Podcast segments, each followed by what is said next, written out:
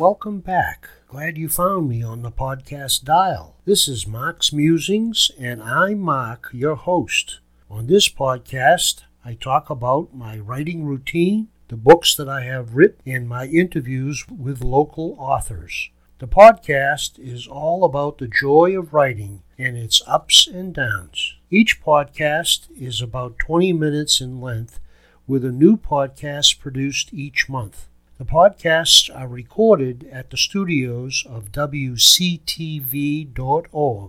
Wilmington Community Television, in Wilmington, Massachusetts. You can find us on the internet at WCTV.org and on SoundCloud and iTunes. You can also find more about me and my books at my website, markryanbooks.com, all one word, where you can leave me an email with questions. Please drop me a line. I promise to, to answer all entries. Lastly, check out my books at amazon.com listed under Mark K. Ryan. Stay tuned for the next episode. This is a reading from the book called Adventures of the Romeo Gang, Volume 1 10 Short Stories by Mark Ryan. It's published on Amazon.com in paperback and ebook version. This is one of the 10 short stories called Freedom Trail, and it's about a veteran who has returned with post traumatic stress disorder. During July, the Romeos met for lunch at Massimino's restaurant on Endicott Street in the north end of Boston. The food was great as we washed it down with a few bottles of wine. We raised our glasses and toasted our good fortune in retirement and also lamented at the many troubles worldwide. The economy was down, the Iraq War was still waging on, the cost of health care continues to rise, and unemployment was up. After lunch, we said our goodbyes to most of the group until the next time, but a few of us remained to take a leisurely walk around the old North End.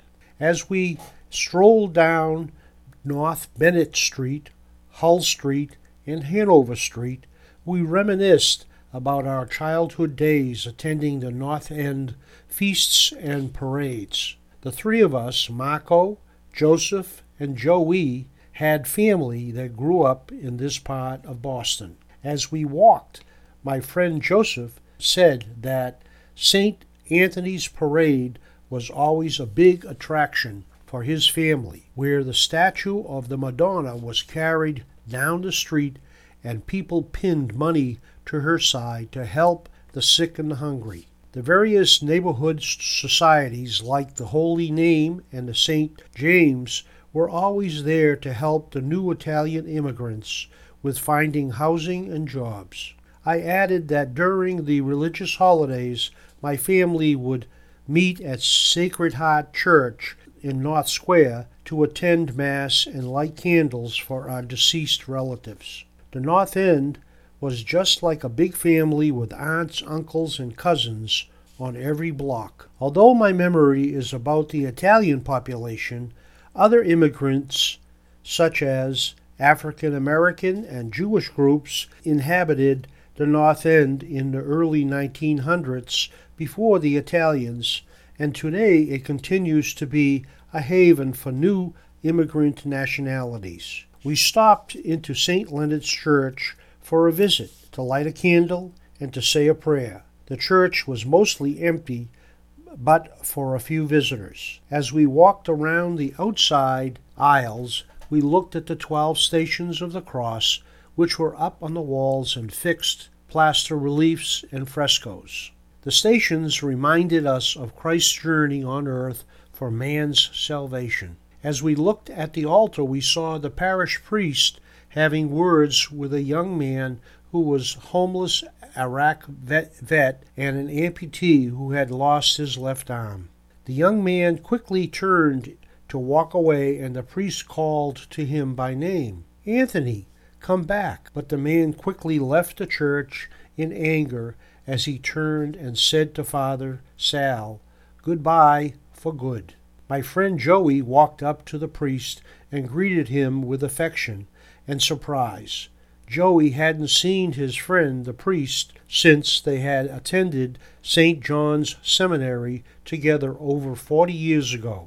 At graduation, Joey became a teacher and Sal became a priest. Later, Father Sal explained that Anthony, who was also suffering from post traumatic stress, was angry for the lack of help he was getting at the Veterans Hospital and was thinking of ending his life. Father Sal also said that Anthony was upset with the war protesters marching around the North End and the vandals that tipped over gravestones at Copp's burial ground near the Old North Church. Being homeless, Anthony slept in the cemetery at night next to the large mausoleum and begged for food and handouts during the day along Hanover Street.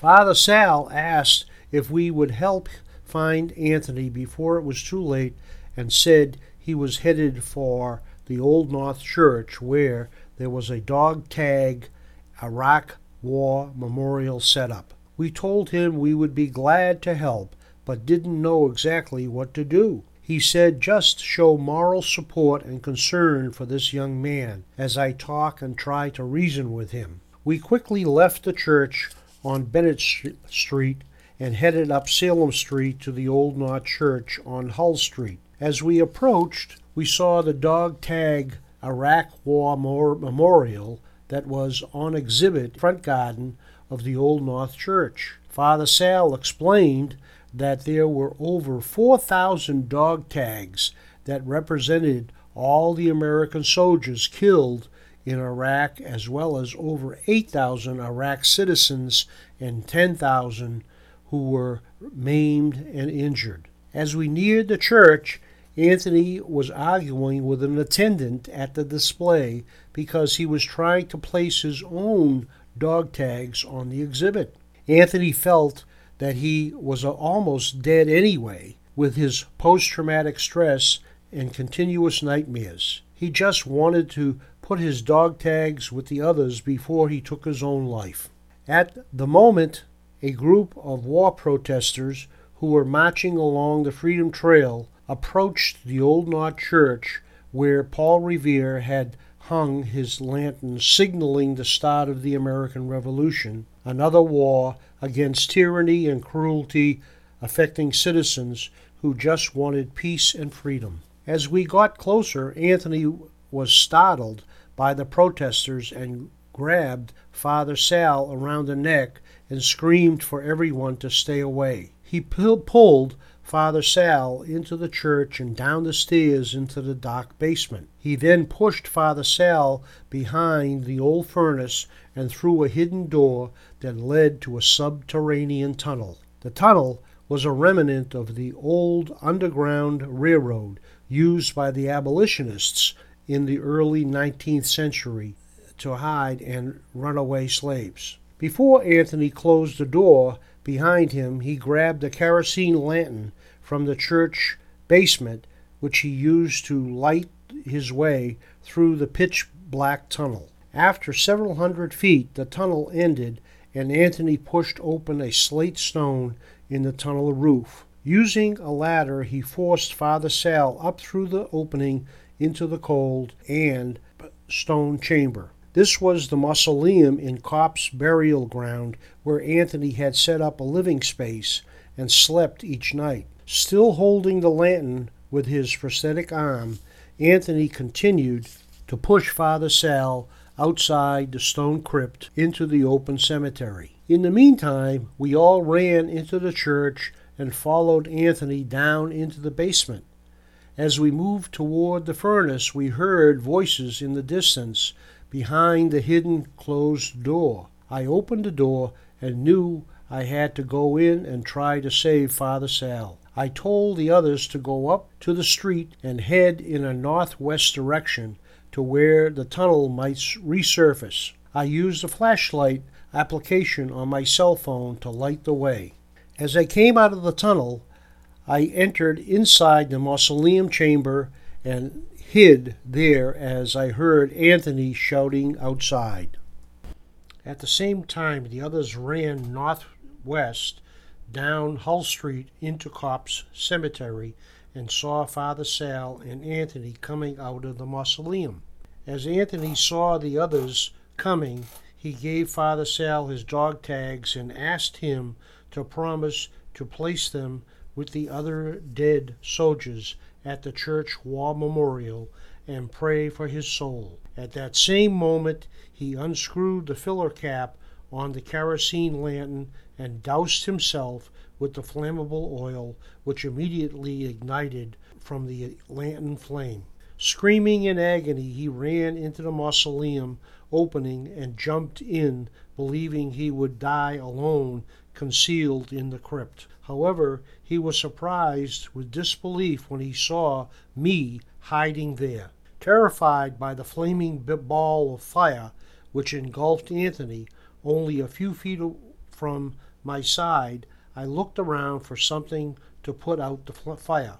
At the side of the crypt I saw a large shroud on the mausoleum altar where several urns lay filled with family ashes.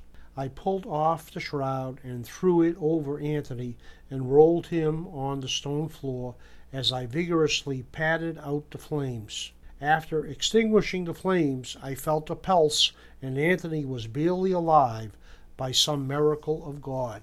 The emergency EMTs were called, treated Anthony, and then quickly brought him to the hospital. As I looked around near the entrance to the crypt, I saw the inscription engraved on the headstone, which read, Dust to dust, ashes to ashes, hell on earth shall end with eternal peace in heaven.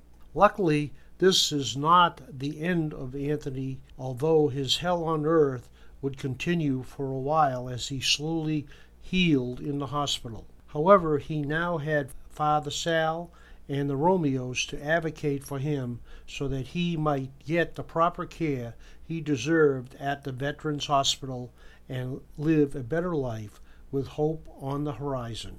As I reflected back on this day, I recalled all the turmoil, agony, hope, and aspirations that the, sur- surrounded the North End neighborhood and their families. It was a melting pot of nationalities coming together to bring peace, hope, and prosperity to their fold. At first, we visited the church and saw the agony of Christ as he traveled the stations of the cross for man's salvation. Then there was the various immigrants as they sought work, food, and shelter and were assisted by the holy name societies. Then there was the symbolism of the Italian feast days and the parades seeking hope and salvation through the church. Then the Revolutionary War and the ride of Paul Revere to alert the surrounding communities of their call to freedom. Then there was the Underground Railroad and the assistance given to the free black slaves. And in more modern times, there are the war memorials and marches to remind us of the tragedies of war and the rewards of peace and lasting freedom. Although the Freedom Trail may have started here in the North End, it now circles the globe as nations realize the sanctity of human rights, dignity, caring, and freedom for all mankind. Well, that's it for the reading of the Freedom Trail. Remember, you can get this in my book, Adventures of the Romeo Gang 10 Short Stories by Mark Ryan, that you can order it at Amazon.com. Well, that's it for this episode. See you next month. In the meantime, drop me an email with your questions, and I promise to answer each inquiry. Send email to mail at markryanbooks.com.